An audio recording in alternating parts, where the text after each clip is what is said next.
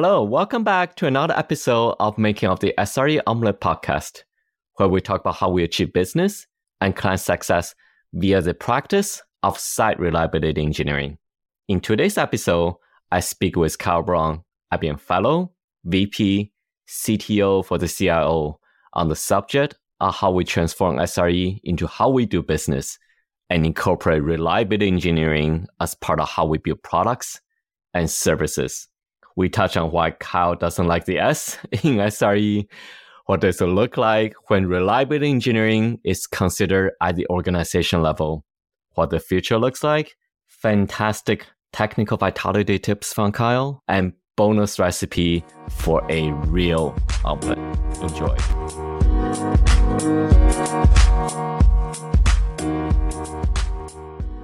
Welcome to the show, Kyle. Thank you very much, Kevin. I'm so glad to be here and looking forward to this. Kyle, I remember working with you when I was in consulting, and I always appreciated the energy you bring.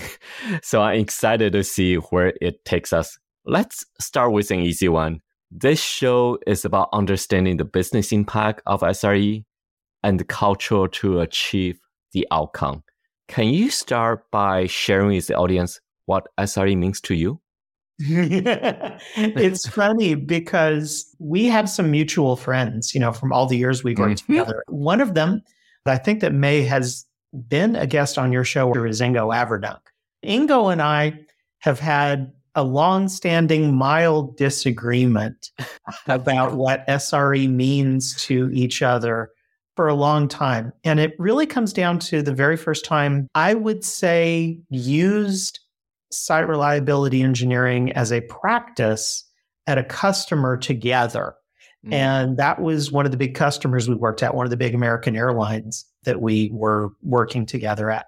And here's where I always had a problem with the word site in site reliability engineering. I, know where it came from. I name I read the original mm-hmm. Google papers. I've read I've read the Google book. You know, I, I've seen all the videos. I know where that came from.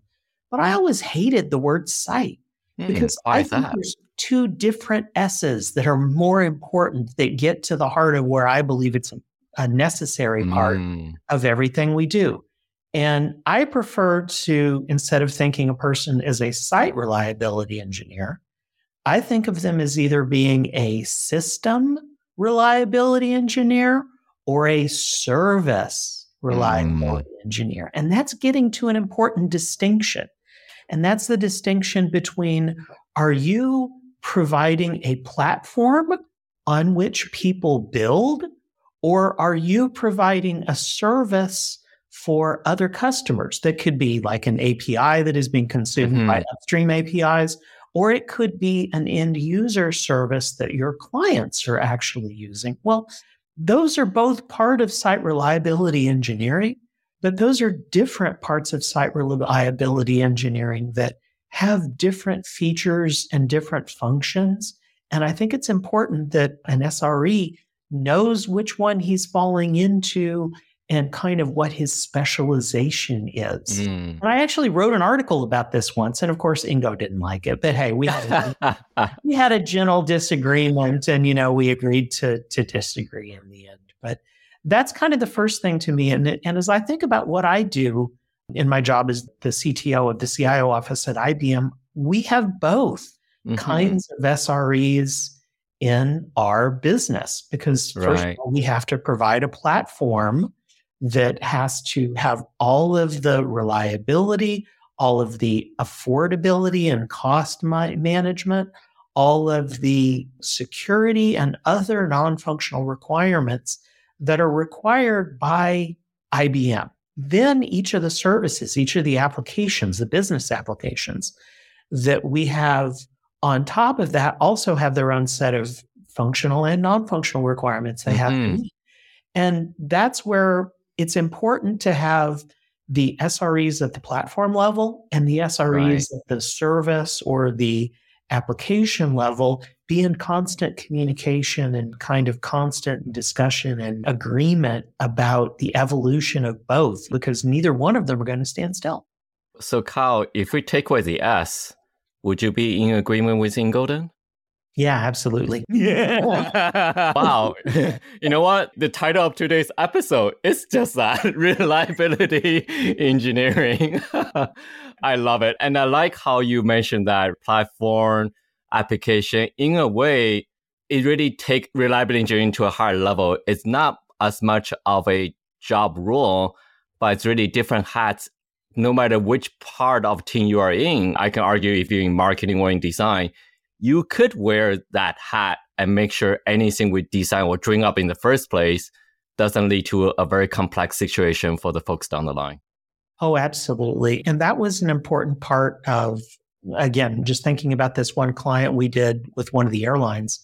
Ingo and I were both part of the initial design thinking mm. workshops that went into the definition of what their platform would look like, and also in the initial design thinking workshops that led to the definition of the first few services that were stood up on that platform. And that's why I think it's important that SREs and architects together work through that entire process end to end because each of them are bringing a, a different perspective that you're right. It has to be part of either part of what you're building, regardless.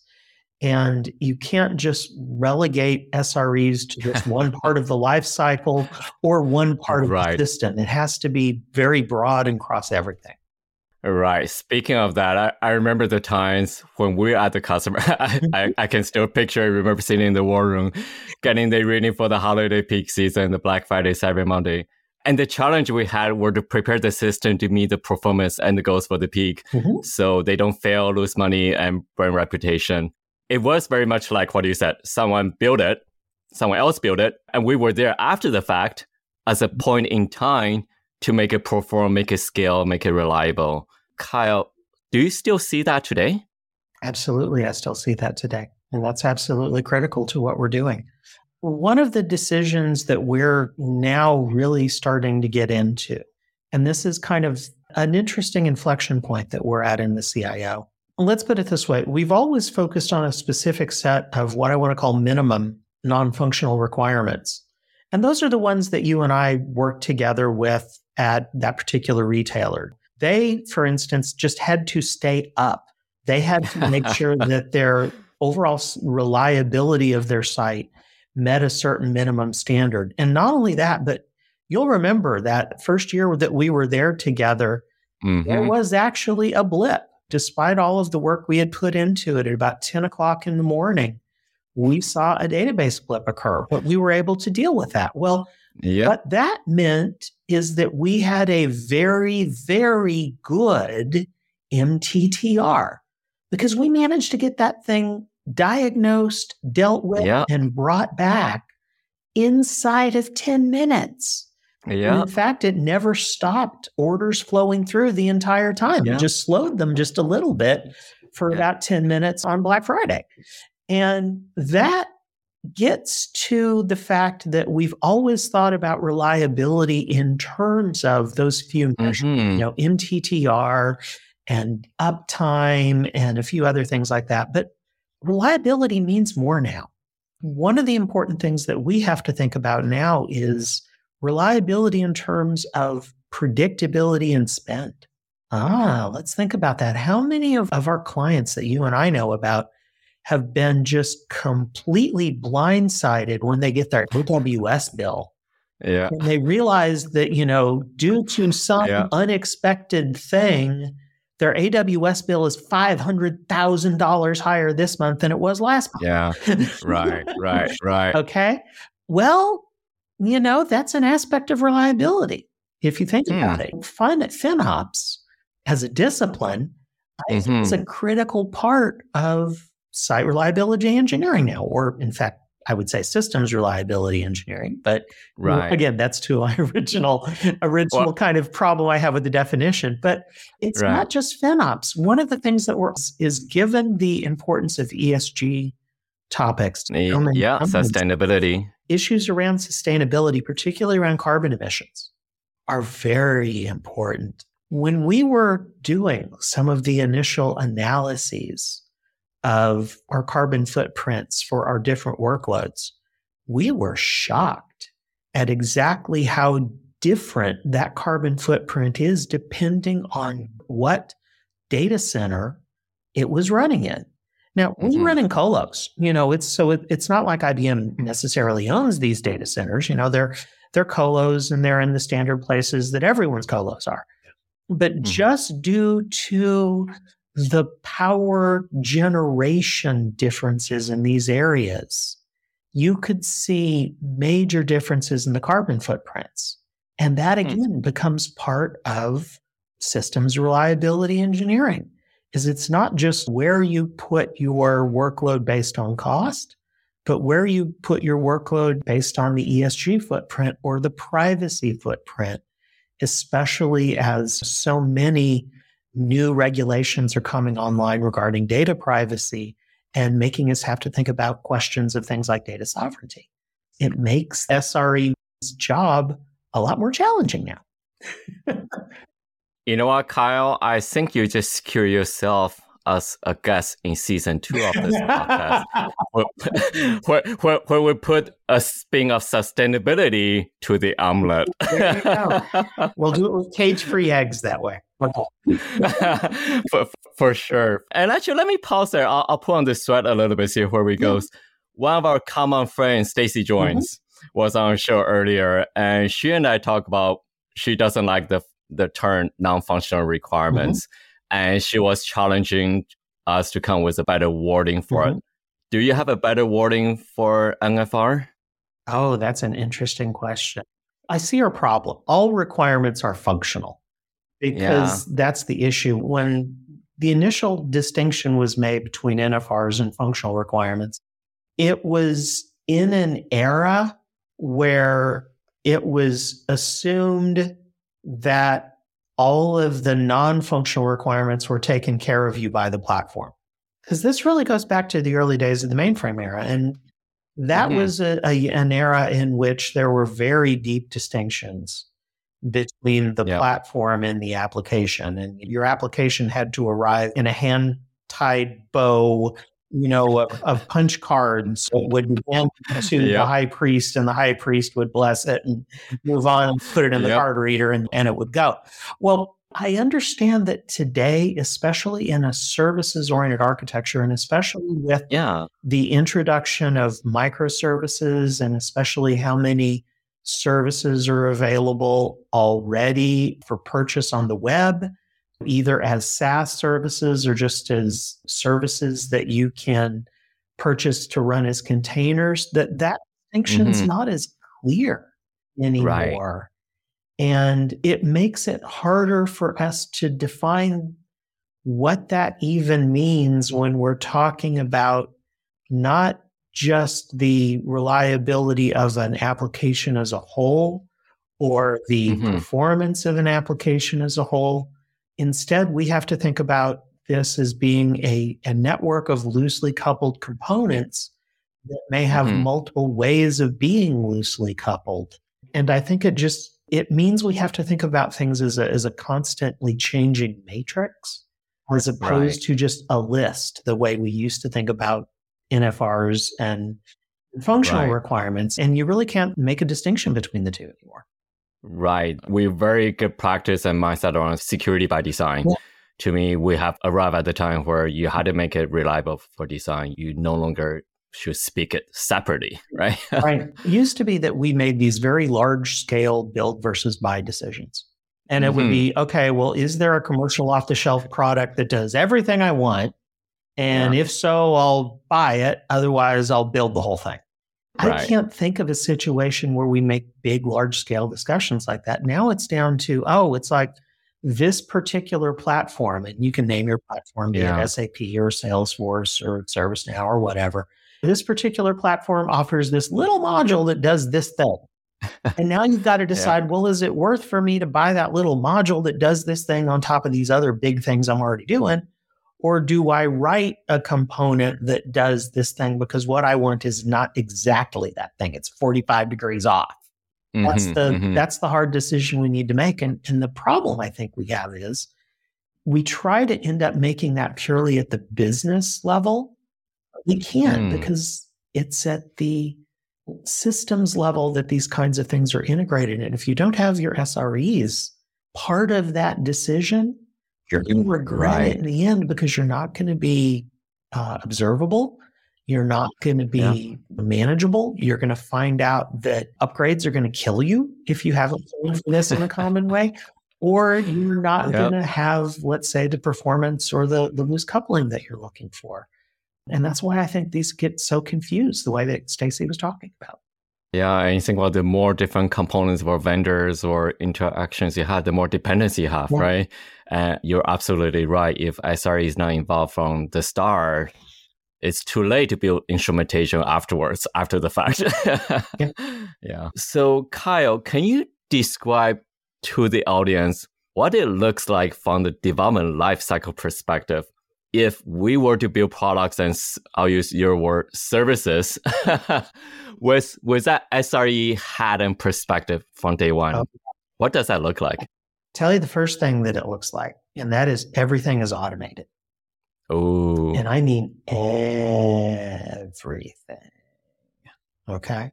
And this is true whether you're wearing either of the two hats I talked about, either a, a mm-hmm. systems hat or a services hat.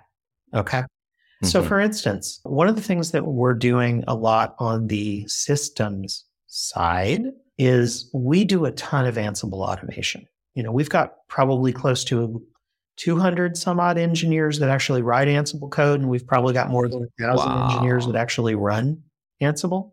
That just shows you kind of the commitment we have to that level of automation. But let me talk about the scope of that it's a lot of the standard things you would think about that you can do with Ansible.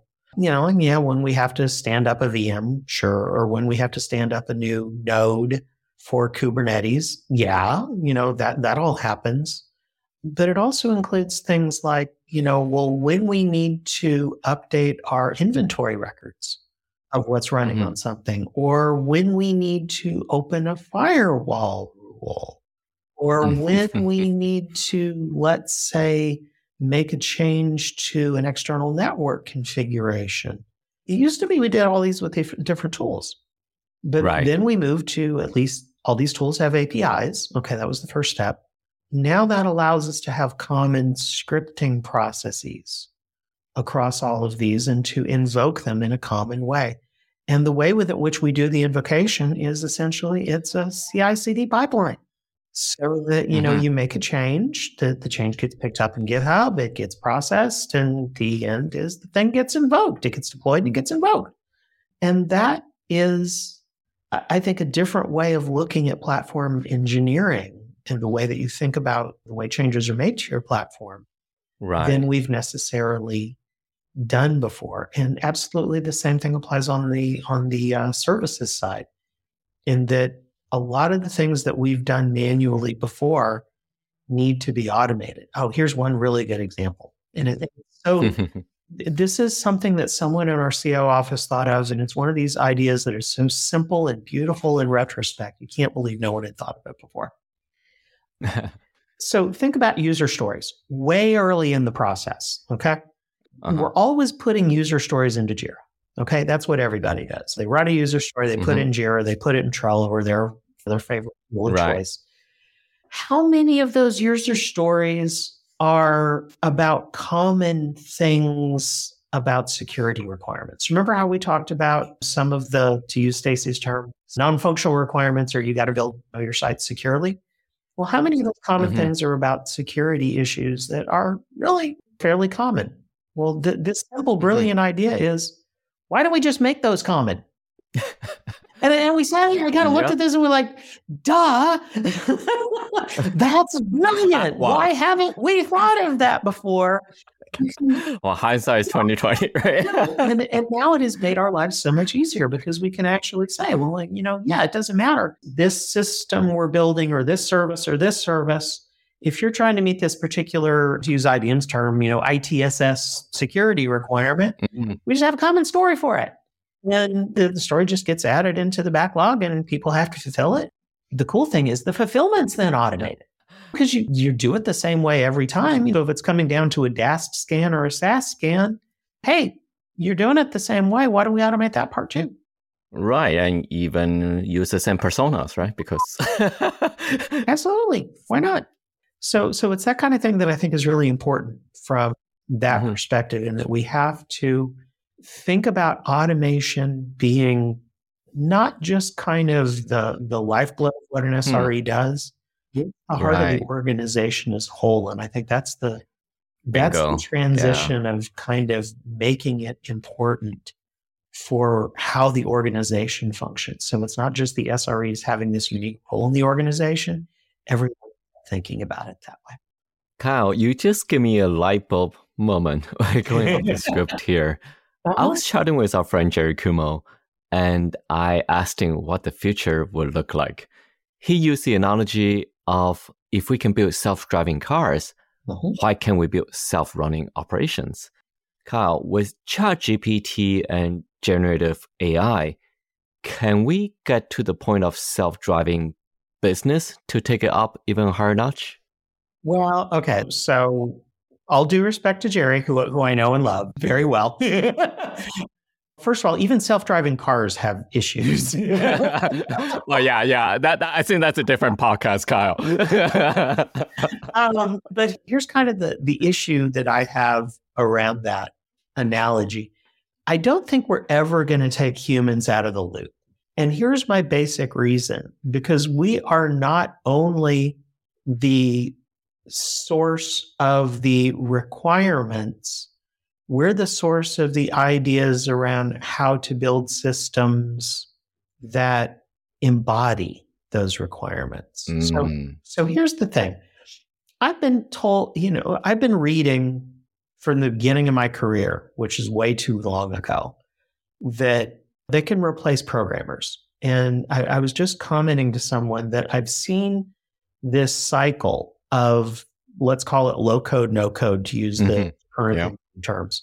I've seen this low code, no code cycle come through three separate times in my career. And they've never been able to replace programmers.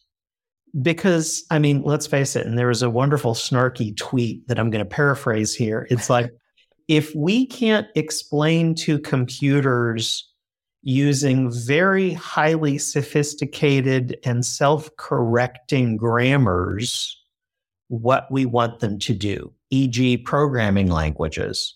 What makes you think that we're going to be able to do that with regular English, you know, or regular human languages? And that's kind of what I feel is I don't think we're ever going to get fully to that point. Are we going to do more automation? Yeah, automation's going to increase every single year, and we're going to Mhm. find new things to automate. But the parts we're automating are the parts that are no longer changing. mm, And as humans, we will always find new things to change. Right. And that's why I don't think it's ever going to get entirely self driving. right, right. And very much like self-driving today, maybe instead of AI machine in a human loop, it's humans operating in an AI loop, but we're still involved. Well, I think what's happening is we just we keep widening the loop. No, sorry. yeah. We just keep widening the loop because if you go way far back, and I'm Mhm. talking about reading books like the original version of The Mythical Man Month, which is still a wonderful book, and uh, everyone should read it. Mm. Uh, and you know, Fred Brooks actually just died here, I think this last year. So you know, R.A.P. Fred, he was a wonderful guy. I did meet him a couple of times. If you go back and you read the original version, he was talking about his like perfect squad Mm. of developers. And one of the jobs in that was typist. Another one was secretary. Do we need those jobs in a development squad now? No, we automated those away 30 years ago or more. Well, are we going to automate away some more parts of the development environment? Sure, absolutely. Like we don't need someone, for instance, to do the same kind of low level tools that his later editions talked about because we have wonderful tools like JavaScript and Python that have all sorts of ecosystems Mhm. around them that allow us to basically do all the kinds of builds and construction and incorporate frameworks and libraries super easy now. Much simpler than when I was learning C and Mhm. C++ back at school. But we've now moved up a level on the kinds of tools we build. Now we talk about doing things like building common CI/CD pipelines across multiple applications, or we talk about building platforms that cross multiple architectures and clouds and allow applications to run across them? Well, all we did is we widened the loop. You know, mm-hmm. we automated the smaller parts down at the bottom, but the loop just kept getting bigger and bigger and bigger. And I think we're just going to continue to do that essentially forever. That's an interesting perspective, Kyle. I like the point you made about widening the loop. And I will tell you that part, you and Jerry agree. That is, automation comes from experience of something we have done and learned. So as long as we continue to discover new problem domains, there is a need for humans after all. So thank you, Kyle, for that off topic discussion. Let me bring it back to the heart of this episode that is reliability engineering. And you spoke of the future, or rather, where we need to be is reliability engineering is not just a point in time task, but what we do at the start. What would you suggest for people to get started if they want to embrace that future? First thing is you have to start thinking from the bottom up in terms of both of those things we talked about at the very top of this discussion around the two different ideas systems and services. You have to plan out what you want your platform to look like.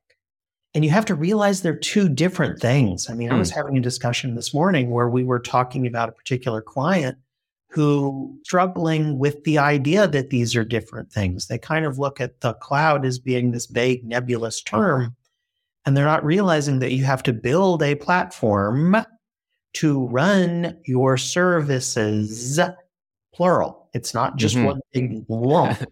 Okay. Because there are way too many cloud applications I've seen where people did try to do it as a lump. Mm-hmm. Mistake. So going back to this. So the first thing you have to do is you have to plan out your platform. And I want to give the advice, first of all, that your your platform architecture should not just be whatever is being offered by your cloud vendor of choice. You need to be more selective than that. You hmm. need to actually think about your needs you have in terms of reliability, your needs you have in terms of performance, your needs you have in terms of observability, security, all the rest of these things. And you need to make intentional choices around what is the best way to fulfill each of these different pieces. Sometimes that will be something from a cloud vendor. Sometimes right. it will be something from open source or a third party. But don't just make the assumption that you know the cloud vendors know everything on this.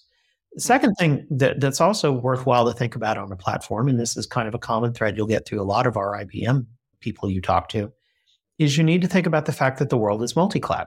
And that will lead you to make different choices in terms of the constituents and the components of your platform if you need to think about things that might work on multiple clouds.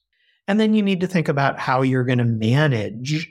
That platform, both in simple terms of how do you do deployments to it, but in more complex terms of how do you join together your observability? How do you join together your FinOps? How do you join together your overall management and your security? Those are things you have to think about at the platform level.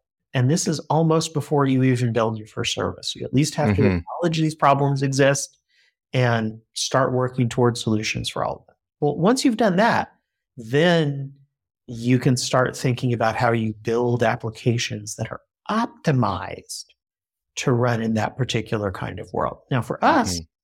you know, in the CIO, what that normally means is our applications are either going to be for one of our parts of our SaaS platforms. I've already named a whole bunch of SaaS platforms it can be, or it will be a containerized application because both the SaaS platforms allow us to just take advantage of the fact that, you know, SaaS can be anywhere. That's cool. Containerization allows us to do that in a different way. It's the fact that we can run containers on prem or in one of our mainframes or in a cloud. Mm-hmm. And, you know, in fact, with OpenShift, you can run that in pretty much any cloud.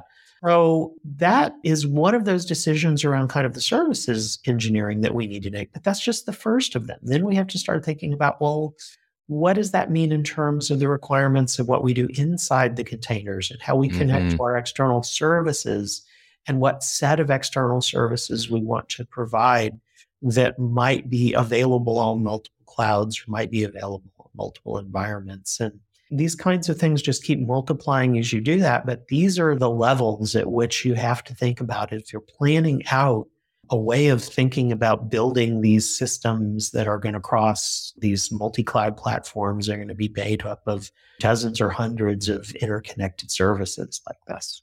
So the way I see that is, let's keep on adding analogy to this omelet podcast.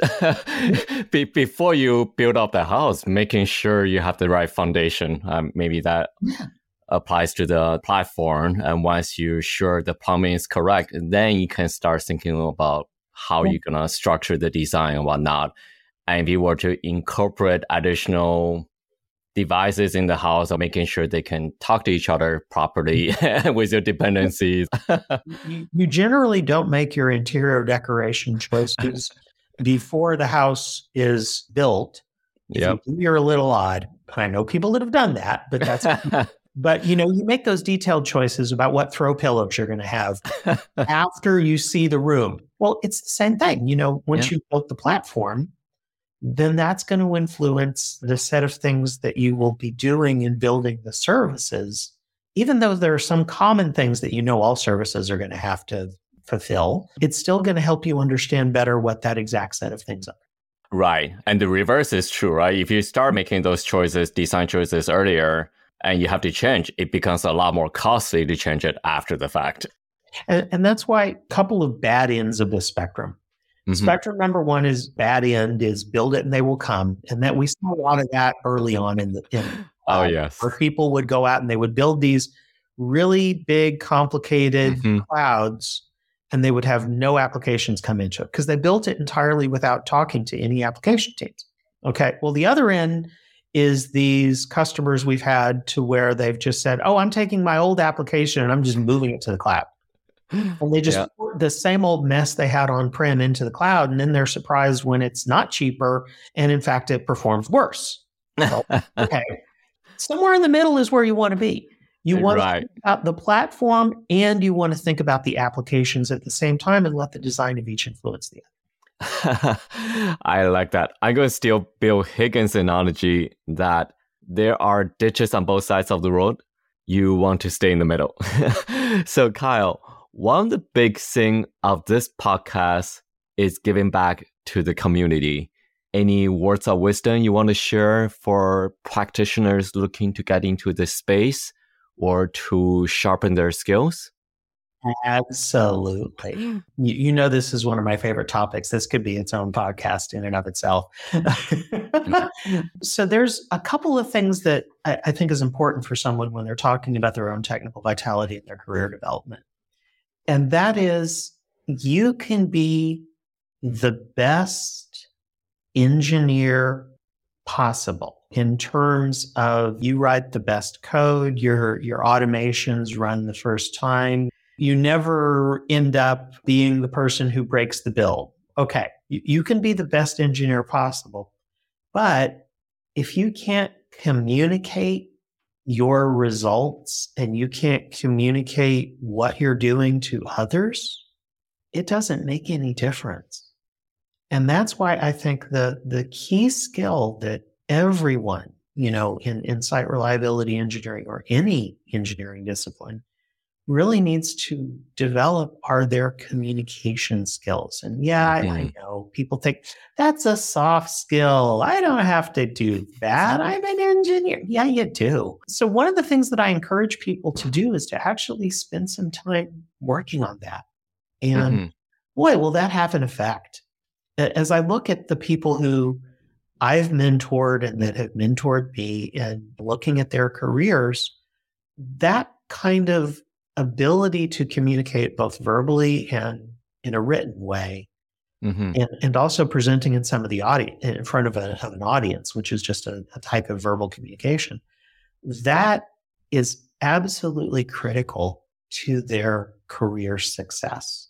Mm-hmm. And mm-hmm. you don't get there overnight. It's not like you're going to be keynoting the DevOps conference right your first year as, as an SRE. No, you're not going to be the, the keynote speaker at SRECon. It just won't happen. But over a period of 10 years to where you gradually work on things and you and you build your portfolio and you build your network of people and you accept feedback as it comes from people and you incorporate that into what you're doing, yeah, over a period of 10 years, absolutely, you could grow to become a keynote speaker at SRECon. But the way you do that is you start with a small audience. Let's just take the public speaking one. You, you don't start by speaking to 2,000 people at SRECon. You, you start by maybe just talking to your squad, your team, you know, which is mm-hmm. maybe five or 10 people. Cool. Okay. Present on some subject. There's a piece of code you wrote, offer to, to just explain it to people and show how this is maybe different than any other code or automation that's been written as part of the system so far. Or if there's some cool new feature you think we need to add based on some new piece of technology and I could allude to a new library, do the same thing. Just kind of explain that to your squad, but then listen to the feedback you get and incorporate that the next time around. Well, then you move to the next larger audience, maybe a meetup where you might right. be talking to 20 or 30 people. If you've done three or four meetups like that, hey, maybe you're ready to submit your first talk to a smaller conference where you might be able to talk to 50 people. Do that a few times and you start building up this portfolio of topics you can talk about and you become recognized for your expertise in a particular thing and that's when you start getting the invitations to then, well, maybe do an invited talk at a conference and do this over 10 years. And yeah, you'll be that keynote that's already gone. That is a great capture of the progression of knowledge sharing and increasing one's influence from the immediate squad to the org, the company, and the industry. Exactly. There's a corollary to that that I also want to talk about that's also worthwhile. And it's it's like my secret sauce for technical vitality. Never publish something once. Okay, what do I mean by that? Okay, so let's say you discovered this cool new library in open source and you figured out this really nifty way of using it in your programs, or you figured out this cool new way of doing monitoring of something uh, that you mm-hmm. can, you know, through your Ansible script. First thing you do is maybe you talk to your squad about it or you do a meetup. Right. Okay, sure. You know, small group of people get their feedback, do that. Well, then take that same idea and write it up as a blog. Okay, mm-hmm. you go to Medium and you can write a blog in five minutes, or you can go onto LinkedIn and you can write a blog in five minutes. Let's say you do that five or 10 times. Now you've got this set of blogs on these cool ideas, or maybe you've run with this one library and you found three or four other use cases for it and you've really described it that way. Now you do a longer form article or paper. Mm-hmm. Maybe you do this as a paper submission for a conference, or maybe you do it as an, an article to one of the online journals. Well, then you take that paper and you submit that as the abstract of a talk at something like SRECon. right. Okay. And, and then you do that several times and you take your talks and you take your papers. And you know what? You've probably got enough to actually submit an abstract and a couple of sample chapters for a book. So you submit that to O'Reilly or to one of the other publishers, and you now have a book deal. right. Well, well, guess what? I just outlined how you go from discovering something cool to mm-hmm. having your first book deal. You just kept reusing the same text. Yeah, right. That text right. that you wrote the very first time in that first blog is now ending up as part of your book. Right. And Kyle, the other big impact of that is you just slowly increase your influence. And I know going through IBM, that's a big part, right? Hey, you're so good. How come yes. we, we don't know about you? So you just outline that starting out, you're great in your squad then becomes your team, maybe teams you depend on, and over time it's IBM, it's a whole community, it's a whole world, right? So, so I think that's a great capture call. It is, and and that's how we do our technical advancement within IBM. Is we're always looking for those increasing scopes. It really comes down to what's the the size of the community that you're mm-hmm. in. And the way you grow your career is by growing to successively larger and larger communities. Wow, Kyle, you, you were totally right. We, we have to carve out a separate episode or maybe even podcast just for this. so, Kyle, in closing of this podcast, I always love to ask guests to share their recipe for the omelet. And I saw this is very fitting because I believe you're actually an avid chef. And I still remember to this day while we were at the customer, you were sharing with me. I don't know how it came out, but you share with me how to make an egg Benedict hollandaise sauce. yeah, yeah, that's, that's where I introduced you to blender hollandaise and how, how easy it is to do hollandaise sauce with a blender.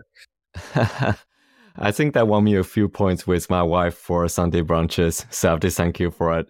So coming back to the SRE omelet, Kyle, what would be your ingredient and recipe for the reliability engineering omelet? Well, the first thing you have to do is you have to begin with a wonderful plant based base of automation. mm, I love it. And a tablespoon of what? Because seriously, automation is at the heart of what it means to be a reliability engineer. If there is toil, if there is waste, the solution to that is almost always automation. But what mm-hmm. you have to add to that base of automation is really a deep understanding kind of like a sprinkling of software engineering discipline on top mm. of that. And this is something that was interesting. I was just meeting with a customer the other day, and they were talking about how their kind of current way of doing things is whenever there's uh, a big problem to solve, they'll get all their SREs together, and their SREs will just have all these scripts that they're going to run and things like that. And it's like, well, you can do that, but that's probably not the best way to do it. What you probably want right. to have instead is you want to have, first of all, a library of automations that you've already built up in something like GitHub. And then you mm-hmm. want to have those be individual projects that you're running through your CI CD process so that you know how you're controlling them. You know, I'm just applying software engineering discipline to this. You want to make sure that they're being scanned appropriately, that you're not leaking credentials mm. as part of mm. your automation the way that we sometimes do. As part of this, you want to apply a good sprinkling of software engineering discipline into your automation base. And then the last kind of the that little bit of secret sauce you want to add at the end is you have to be able to make sure that you're applying a little bit of communication mm. to the whole recipe as a result. Because so often what we see, and, and I run into this constantly inside the CIO, is we've solved problems too many times. You know what I hmm. mean? It's like you solve a problem and then you realize that this silo made up the guys down the hall uh, also solved the same problem. And we're not we're not sharing later that this other group down the hall solved the same problem. That's why yep. communication becomes so important. And this is why this idea of having a common catalog mm-hmm. and a mm-hmm. common library of this, and then having a community that supports this, you know, using techniques like inner source become absolutely important if you're really going to be successful as a reliability engineer, be it a systems reliability engineer or a services reliability engineer. I love it, Kyle. So once you build that beautiful omelet, share it, create the recipe and share it so mm-hmm. other people can can Discover also it. exactly Discover it, use it. it and enjoy it themselves. Kyle, it's been an absolute pleasure. It's like a blast from the past. So glad to have you on this show with us. Thank you very much. I really appreciate the opportunity, Kevin. I also like to thank the audience for listening. This is Kevin Yu, Principal SRE of IBM Sustainability Software. See you on a future episode.